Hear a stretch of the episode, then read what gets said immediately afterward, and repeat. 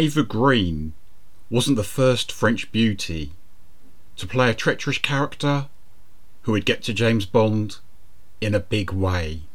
Back in 1999, Sophie Marceau had the honour of being the first lead female baddie in a Bond flick.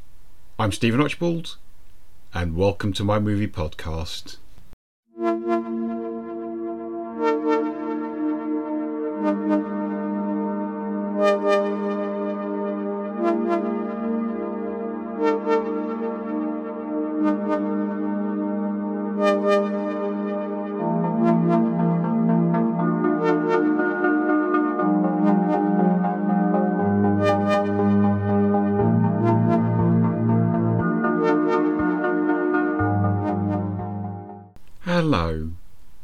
Bid you a warm welcome to my podcast. They came from within. Cult movie reviews. Never enough. The world is not enough. 1999. The 19th official Bond movie, The World Is Not Enough, is a super stylish affair with a lead villain and henchman who each offer something new to the mix.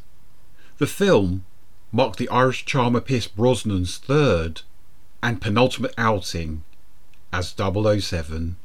When M's friend, the British oil magnate Sir Robert King, is assassinated, Bond is tasked with protecting his daughter Electra, but our seasoned MI6 agent soon grows suspicious of the stunning heiress, and he goes on to uncover a plot which concerns destroying a Russian pipeline in Turkey's Bosporus Strait via a nuclear meltdown, which would lead to not only a large number of fatalities, but would also drive up oil prices.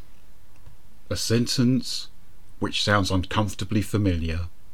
Needless to say, Electra is at the heart of it all and her most efficient killer is an ex KGB agent called Victor Zokas, who operates under the name Renard. Renard has a bullet lodged in his brain, which is slowly killing him. But it has also left him with the advantage of not being able to feel any pain.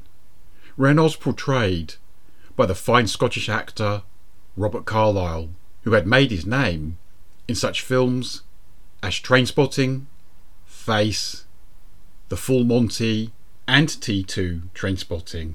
The marvellous Robbie Coltrane returned as the Russian gangster Valentin Zukovsky. This time, finding himself aiding Bond on his mission. Robbie's finest TV role was playing the brilliant criminal psychologist Edward Fitzgerald in the superb British crime series Cracker. One of his most chilling adversaries was a killer called Albie Kinsella, who was played by Robert Carlyle. Although Sharon Stone and Vera Farmiga were considered for the part, the role of Electra went to Sophie Marceau. The producer, Barbara Broccoli, was most impressed by her performance in the period drama Firelight from 1997, the radiant Miss Marceau excels in both art house and mainstream movies. Her screen credits include the intriguing 1985 crime drama Police, as well as Revenge of the Musketeers, Braveheart, and Female Agents. Unsurprisingly, her casting and subsequent performance raised no objections, only praise. It was a different story, alas, for the supporting female character, Dr. Christmas Jones, the young nuclear physicist who helps Bond to see his mission through. Denise Richards was picked for the role, ahead of the Saved by the Bell actress Tiffany Thiessen. Denise's stunning good looks had wowed audiences in Starship Troopers and Wild Things. Denise's performance in this movie was heavily panned. She was even the recipient of a Razzie Award for Worst Supporting Actress. While she may not be in the same league as Sophie Marceau, I feel that she played the part just right. Even the great American critic, Roger Ebert, thought that she was first rate in the role, and the gallant Pierce Brosnan defended her at a Hong Kong press conference in December 1999.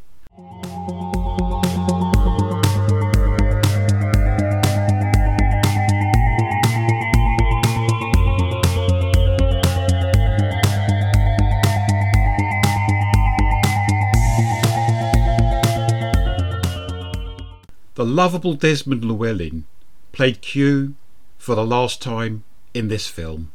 Tragically, he died as the result of a car crash in East Sussex on the 19th of December 1999, mere weeks after The World Is Not Enough had come out. He was 85 years old.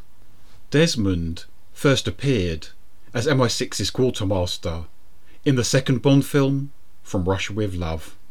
And between that movie and The World Is Not Enough, he was in every 007 title, apart from Live and Let Die, totaling 17 films, making Desmond the only actor to play opposite the first five official James Bond actors. John Cleese, immortalised for Monty Python and Fawlty Towers, appears in the movie as Q's assistant, whom Bond jokingly labels R. Cleese would return in the next Bond flick, Die Another Day, promoted to the Q position. The World Is Not Enough has one of the best pre-credit sequences in the entire series, featuring an elaborate boat chase across the River Thames, culminating with a showdown on the newly constructed Millennium Dome. This 15 minute sequence wasn't originally meant to open the movie. It only got to do so when test audiences weren't satisfied with the one the filmmakers intended to go with. It took seven weeks to film, and 35 boats were used in the setup.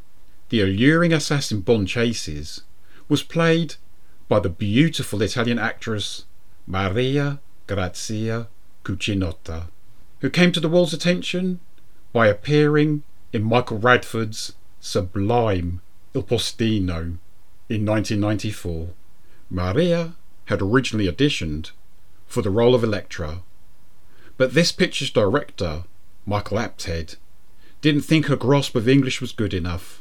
However, casting her as Cigar Girl proved to be a win-win for both her and Miss Marceau seeing as Maria's screen time is short but very memorable. Most of the screenplay was written by the British writing duo Neil Purvis and Robert Wade.